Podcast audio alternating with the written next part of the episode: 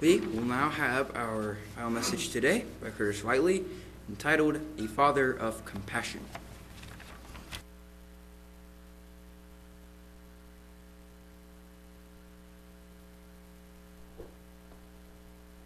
Well, good afternoon. It's wonderful to see everyone on this wonderful, beautiful Sabbath day. And so, as Owen just uh, pointed out, the title of my message today is a compa- uh, Father of Compassion. And so, most of you guys can probably uh, maybe recognize or maybe uh, realize why I've titled my message this uh, today. It's Father's Day weekend. And so, uh, kind of was led just by my heart this week to kind of take a break from the series that I started on First Thessalonians uh, on persevering hope and talk a little bit about uh, our compassionate Father. Because we have been blessed with a God that's not just almighty, that's not just all powerful, all wise, all knowing, but we have a Father that's compassionate. Compassionate to every one of us. We can just think back to our life and everything that's happened, and we can see the compassion of God. The, the mere fact that He has included us in His plans demonstrates His compassion. So, seeing that this is Father's Day weekend, I was thinking about the idea of Father's Day, what we do as a, a country, uh, what we do um, and and I'm, I'm honestly uh, not completely sure if it's something that is beyond the United States. Uh, but we annually recognize fathers. We do the same with mothers, and we had that just a few weeks ago or about a month ago. And so I was thinking about just how blessed we are to have a compassionate father. Now, I'm a, I still consider myself a, a novice father myself. I have a seven year old, a five year old, and a one year old, and many of you probably see them running around here. And so I was just thinking about the idea of fatherhood. I can tell you right now, there's a lot of things that I still really, really, really struggle at in being a father. And many of you are fathers yourself, and you could probably understand where I'm coming from. Some of you aren't fathers. And that's totally okay because that's not what this message is about. It's not about how to be a good dad or a good father or anything like that. Really, the focus is, is on something that we all have in common, and that is our Heavenly Father. Because no matter who we are, whether or not we, we grew up with a father, whether we, we you know, uh, uh, you know, know who our father is or not, we all have one thing in common. We have a Heavenly Father. And I recognize that sometimes people, you know, they come from different walks of life, right? They don't, they don't grow up in the same situation that maybe we got to grow up, grow up in.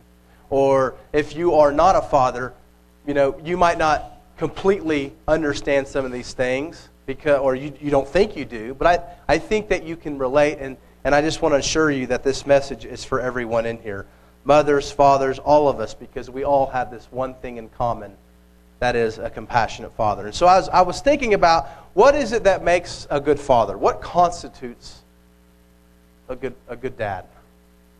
And so I just wrote down some things, and I was thinking that, you know, all of us would probably agree with every one of these points. So we think of what a good father is, we think of someone who's caring, right?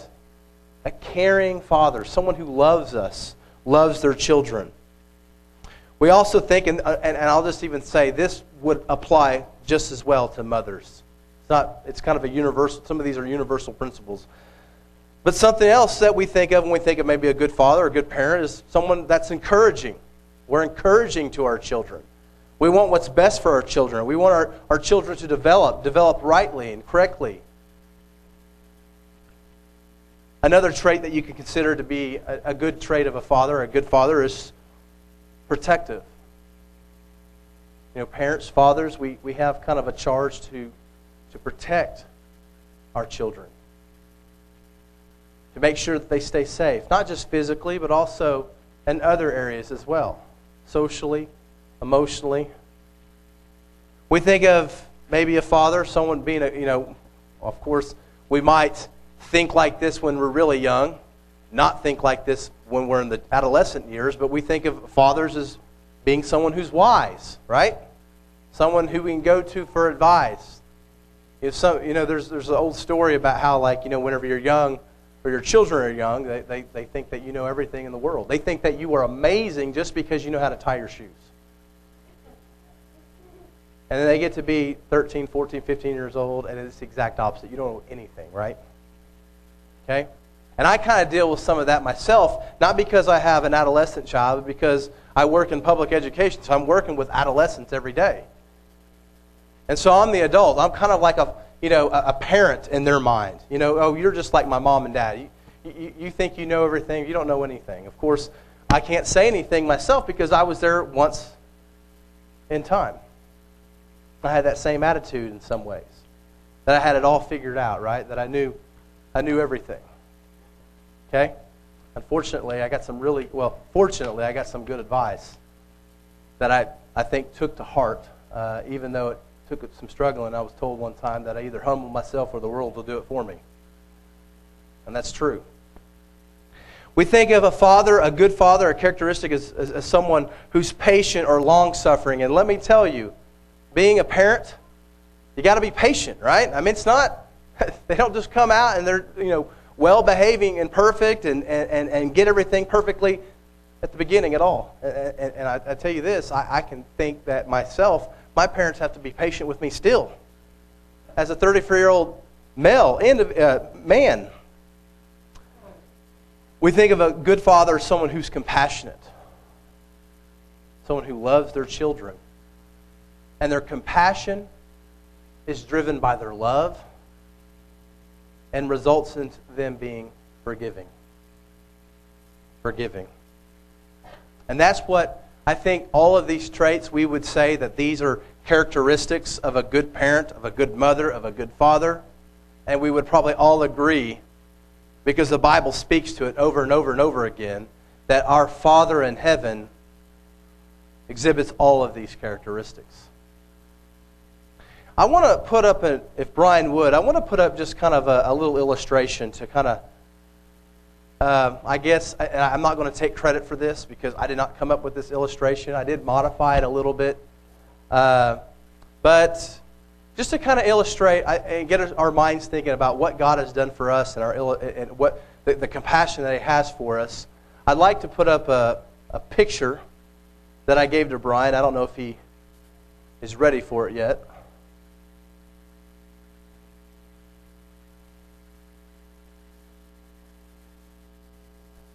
Anyway, the picture is two different images.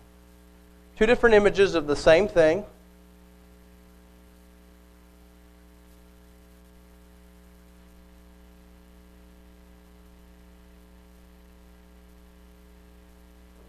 They're two different images of the same thing that we're all really familiar with. If, anyways, I'll just go ahead. There, it, it, it's supposed to be two different pictures of $100 bills. So if, just imagine in your head that you have a fresh $100 bill. And that $100 bill looks clean, it's crisp, no wrinkles whatsoever. The writing or the, the, the, the images on it are completely crisp. You can see everything almost perfectly. Almost like it just came right off of the printing press. But the other image is an image of another $100 bill. And that $100 bill is crimpled, it's in a wad, it's got dirt all over it. And so my question to you is, is that if you had a chance to have one of those $100 bills, which one would you take?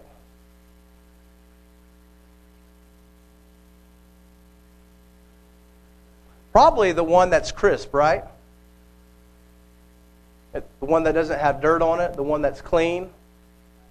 I mean, just, we look at a $100 bill on one side that's perfect, crisp, clean, no dirt on it, almost like right off the printing press, but another one that's completely crumpled, got dirt all over it.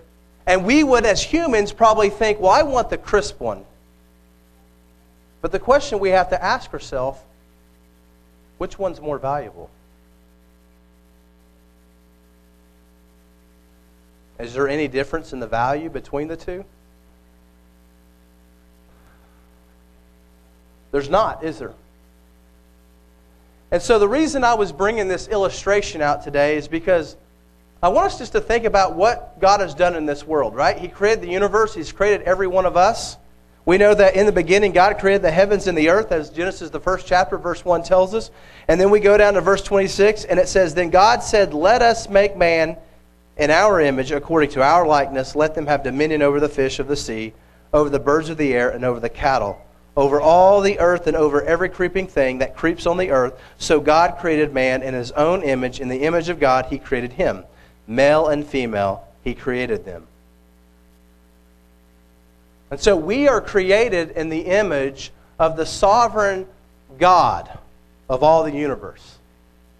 We're the only thing in creation that was created after the likeness of the sovereign God of all of the universe. And so here you have the two different $100 bills the crisp one right here on the left, and the perfect or the, the wadded up one. And of course, it's just an image, but just imagine it being dirty.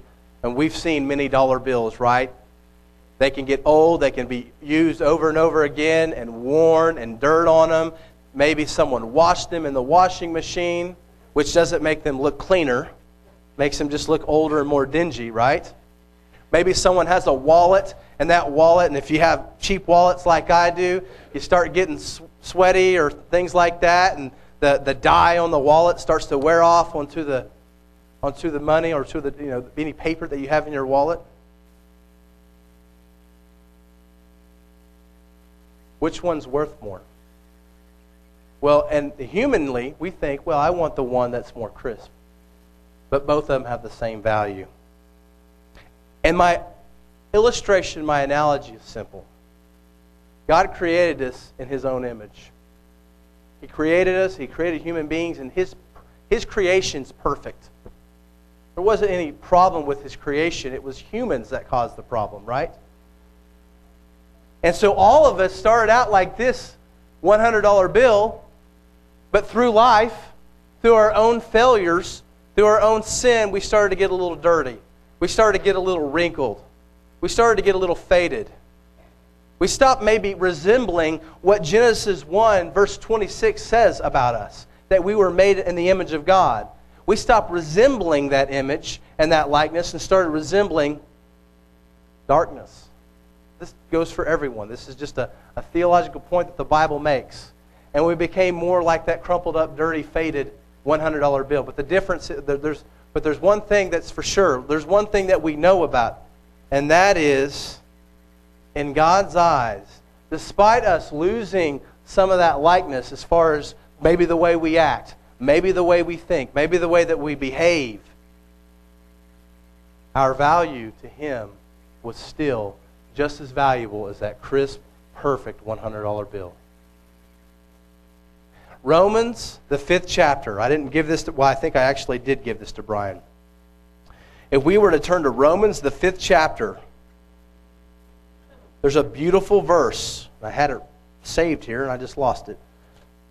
Romans, the fifth chapter, verse 8. Let's just read what that says. Romans, the fifth chapter, verse 8 says, But God demonstrates his own love toward us, and that while we were still sinners, Christ died for us. You see, God didn't come and send his son for a bunch of individuals that were perfect.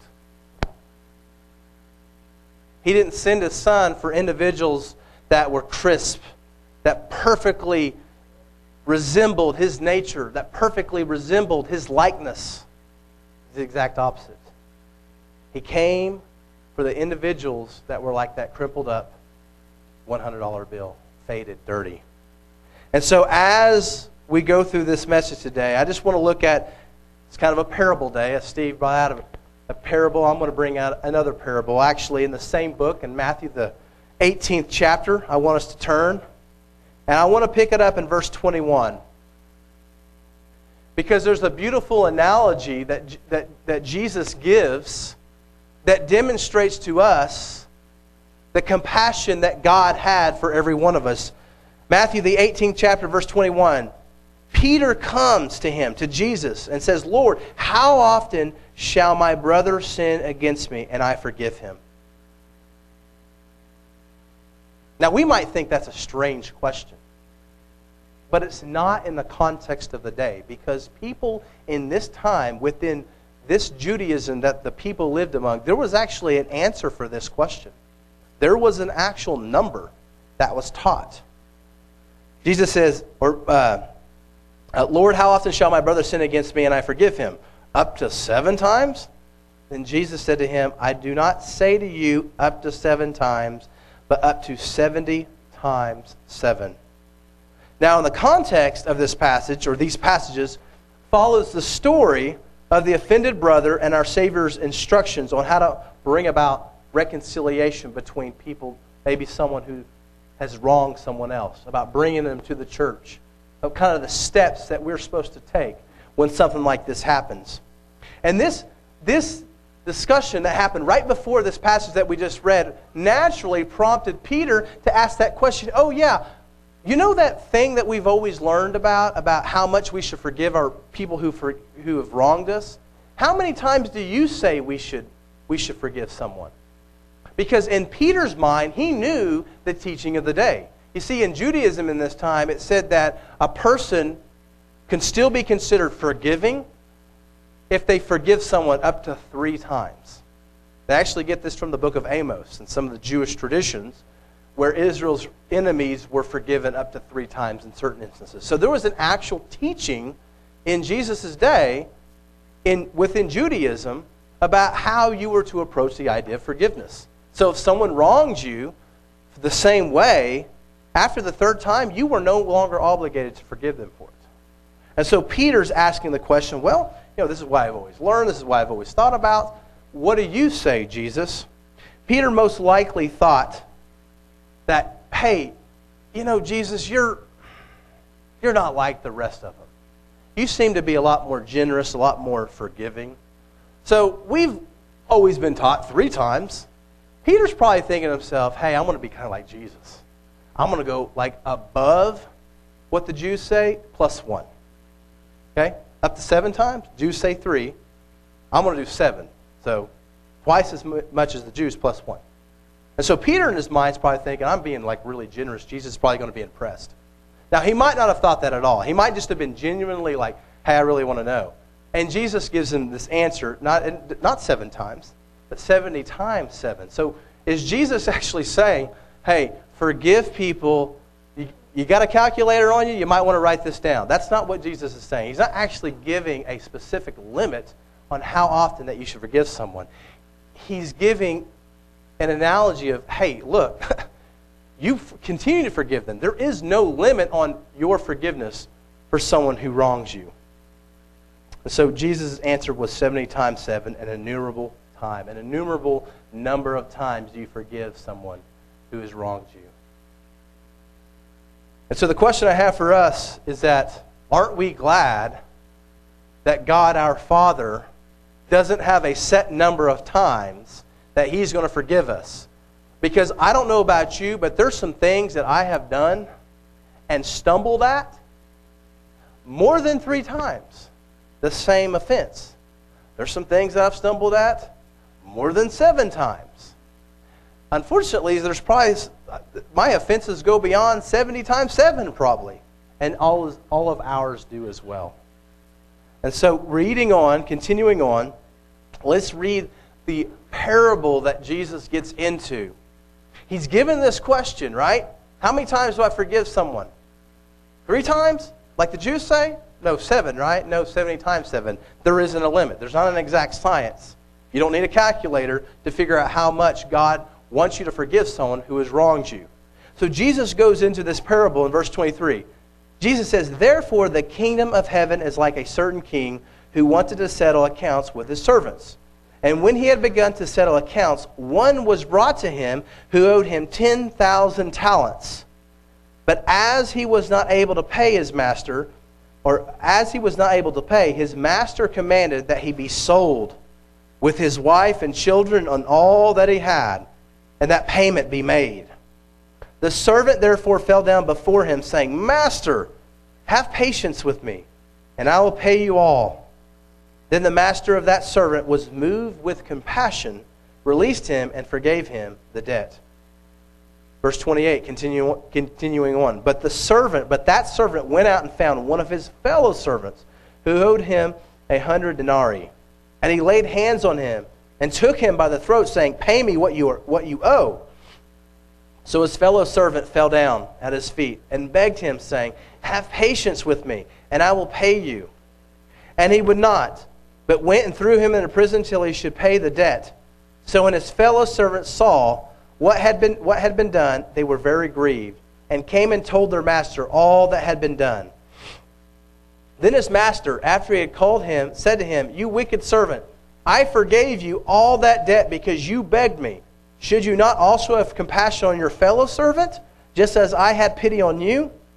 And his master was angry and delivered them, him to the torturers until he should pay all that was due to him.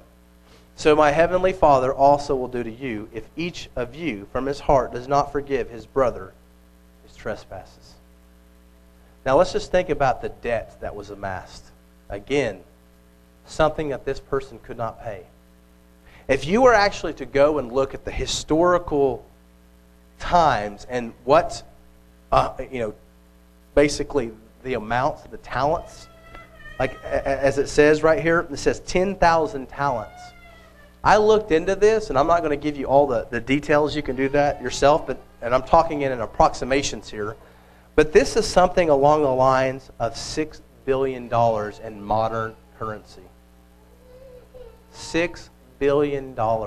Something that this person could never repay his master. Even giving up everything he had and selling it would not have came close.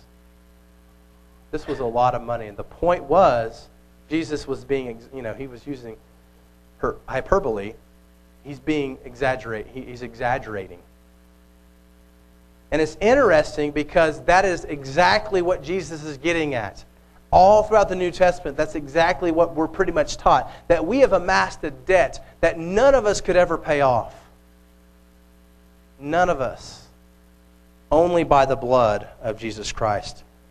The master demanded everything from the servant, including himself and his entire family, which would still not even begin to compensate for the amazing debt the servant owed. And of course, we see what took place here. That servant's compassion's, you know, he, he's found compassion in the master's eyes, in the master's heart, and the master forgives him of the debt. And he goes out and he looks at people who owes him something, and he doesn't follow the model that he benefited from from his master. And God tells us, Jesus tells us right here, this is what the Father will do to you if you do the same, if you don't forgive people in your heart. This is a model that Jesus gives us, showing us the compassion of our Father in heaven. And Jesus, of course, is included in this because it was his blood that was paid, that was used to be able to fulfill that debt that we all had accumulated. Now, we can think about this in many different levels. Fathers, we can think about this, or even parents, we can think about this with our own kids, right? Let's think about sometimes, you know, something happens.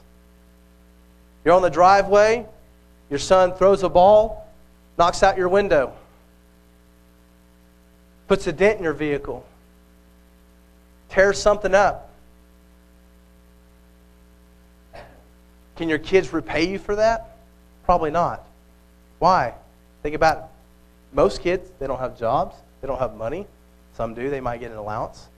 But even though that window might not be $6 billion or worth 10,000 talents, they're in debt. Just $5 is something that they couldn't possibly pay off because they don't have the ability to do so.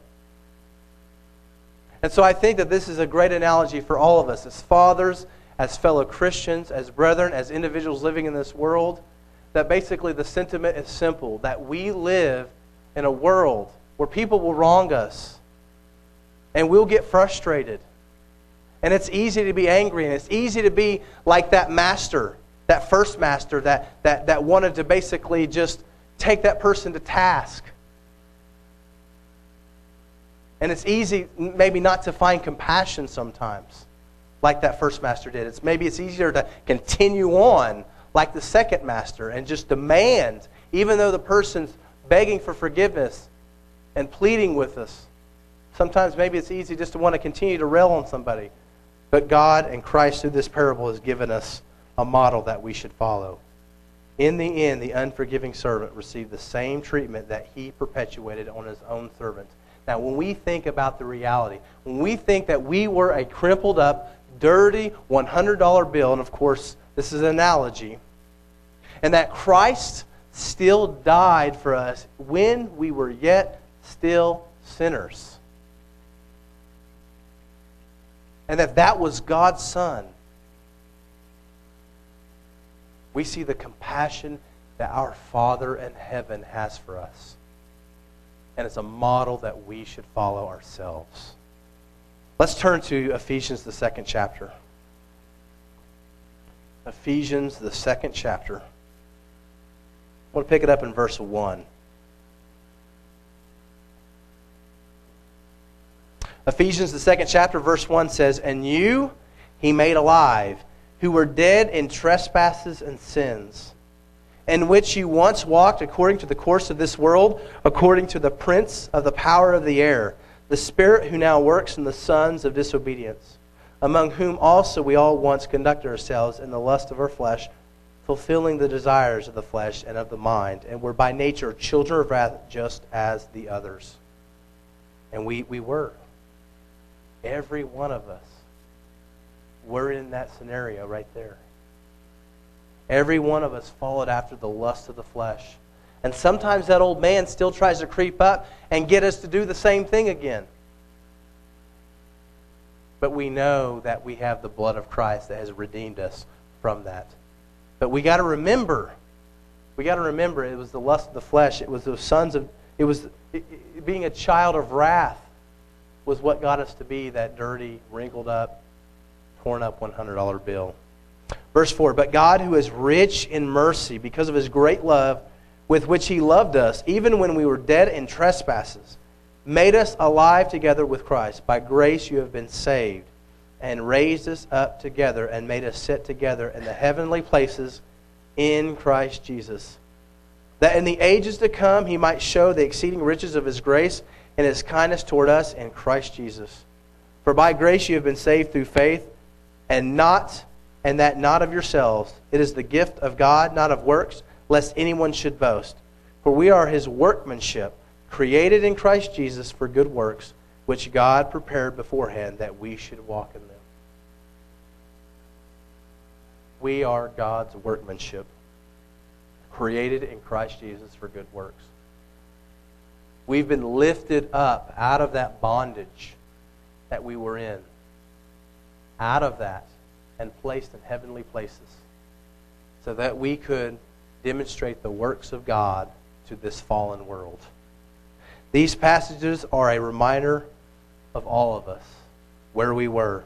At one time, all of us were in captivity to this world. We know the analogies, we know the examples.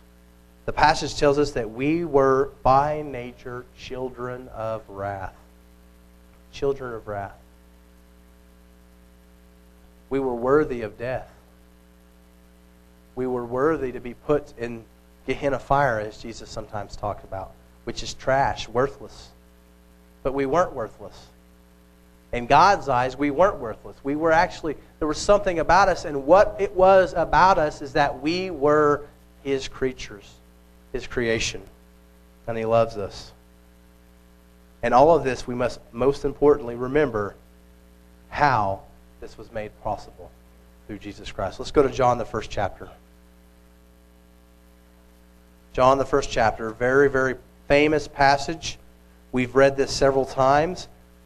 Deep theological meaning. But I want to get at something that sometimes we, we don't necessarily always think about when we, we look at this passage. So we know that John, the fourth gospel, the latest gospel probably written, that John opens up his gospel in a very unique way.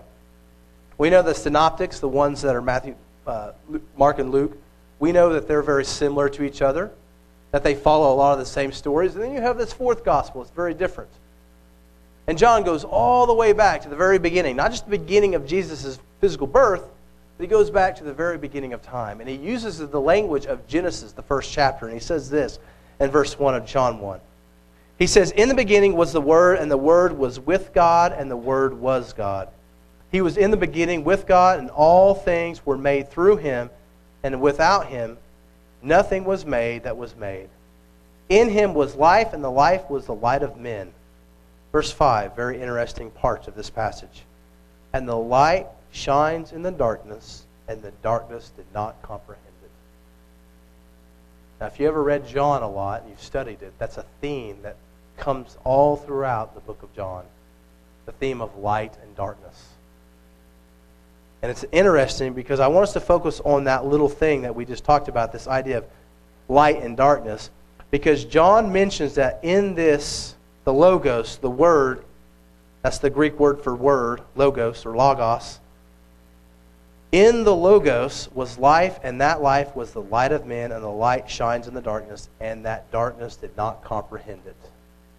Now, this word comprehend in the Greek, it's kind of difficult. Looking at some textual notes, for example, by the New English Translation, I was looking at how there is actually somewhat of a debate uh, on exactly how to how to translate this word that's in the Greek that we have translated for us as comprehend. Because sometimes some people want to say that the, the, the light didn't overcome it, okay?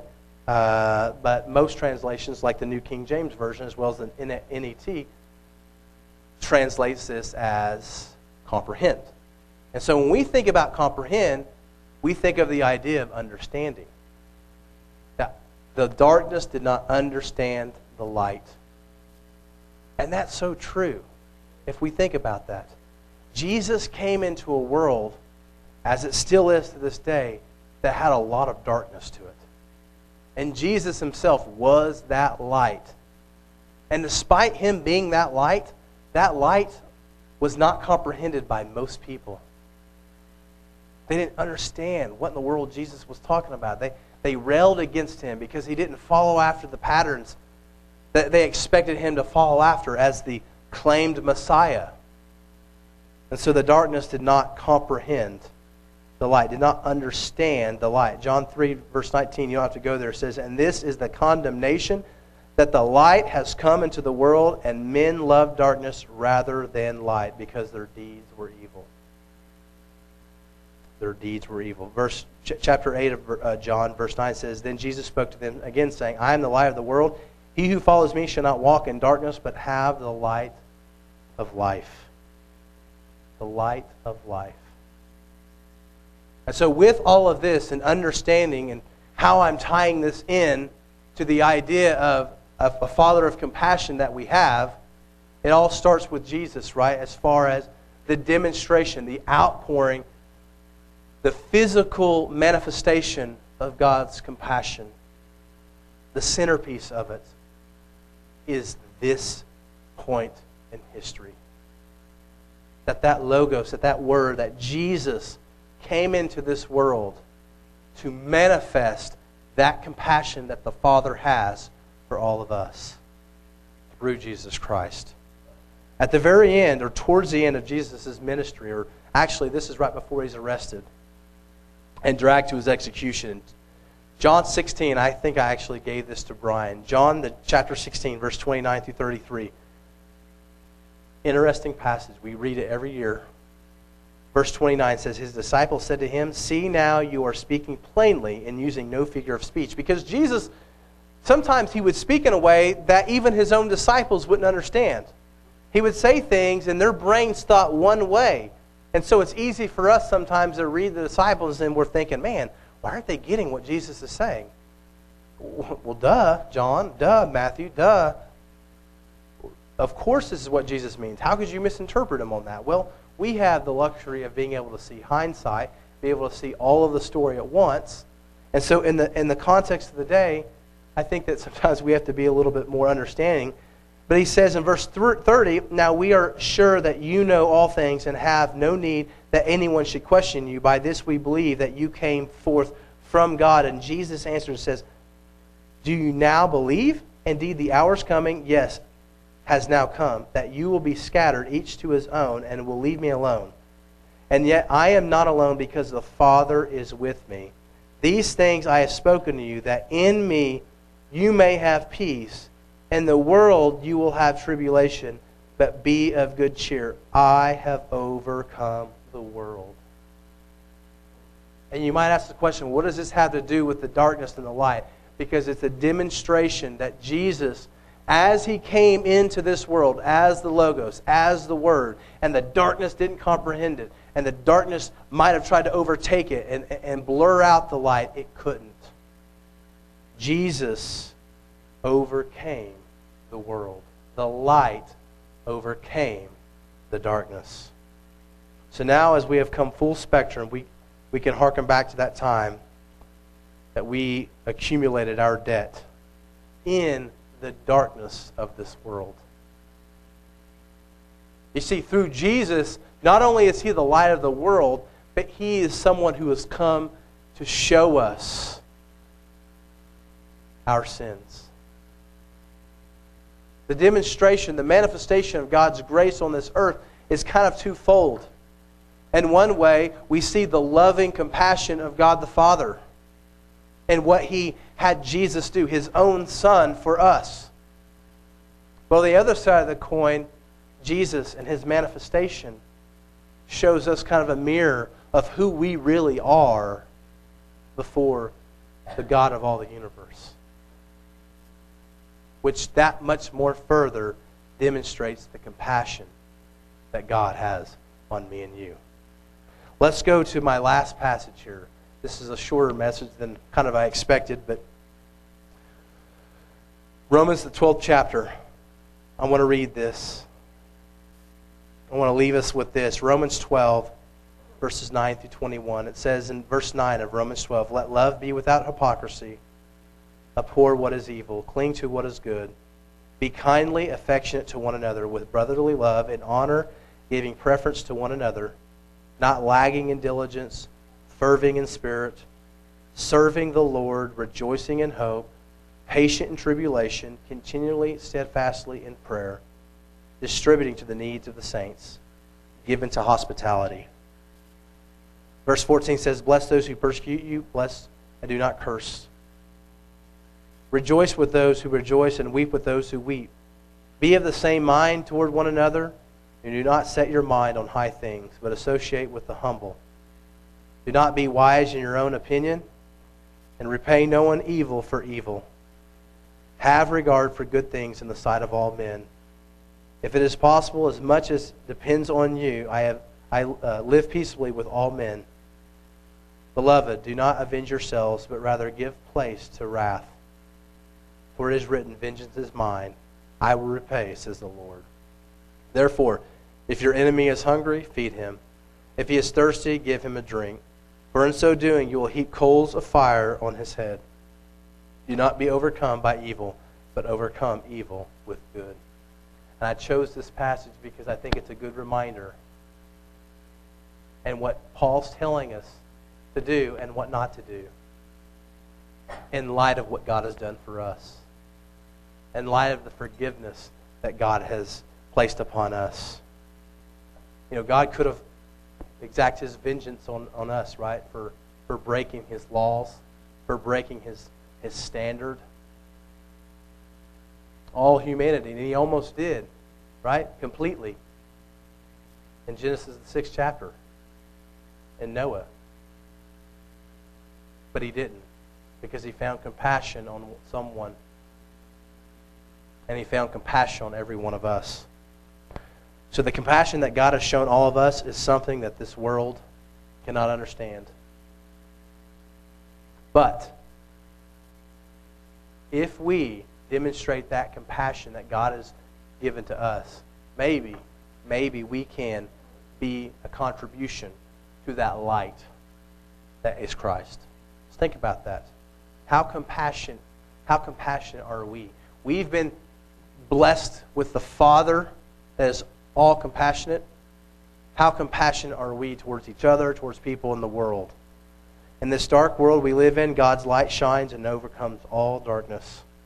In light of, in light of what God has done for us, we should remember our conduct, attitudes, and the love we are to have towards each other. Let us never forget what we have a compassionate Father, because that's what we have. And the exceeding riches of mercy he has bestowed and continues to bestow on us through his Son, Jesus Christ. And so, as this, this is a kind of an annual thing in our culture, Father's Day, let's think about that. Father's Day is something that comes once a year, but it's something that we should always think about, that we should always have in the back of our minds. And it shouldn't just stay there. Our acknowledgement should prompt us. The acknowledgement and understanding of what God has done for us, the compassion that He's given us, should always be prompting us to act and follow the model that our Father in heaven demonstrated on us to those other people, each other within the church and others outside.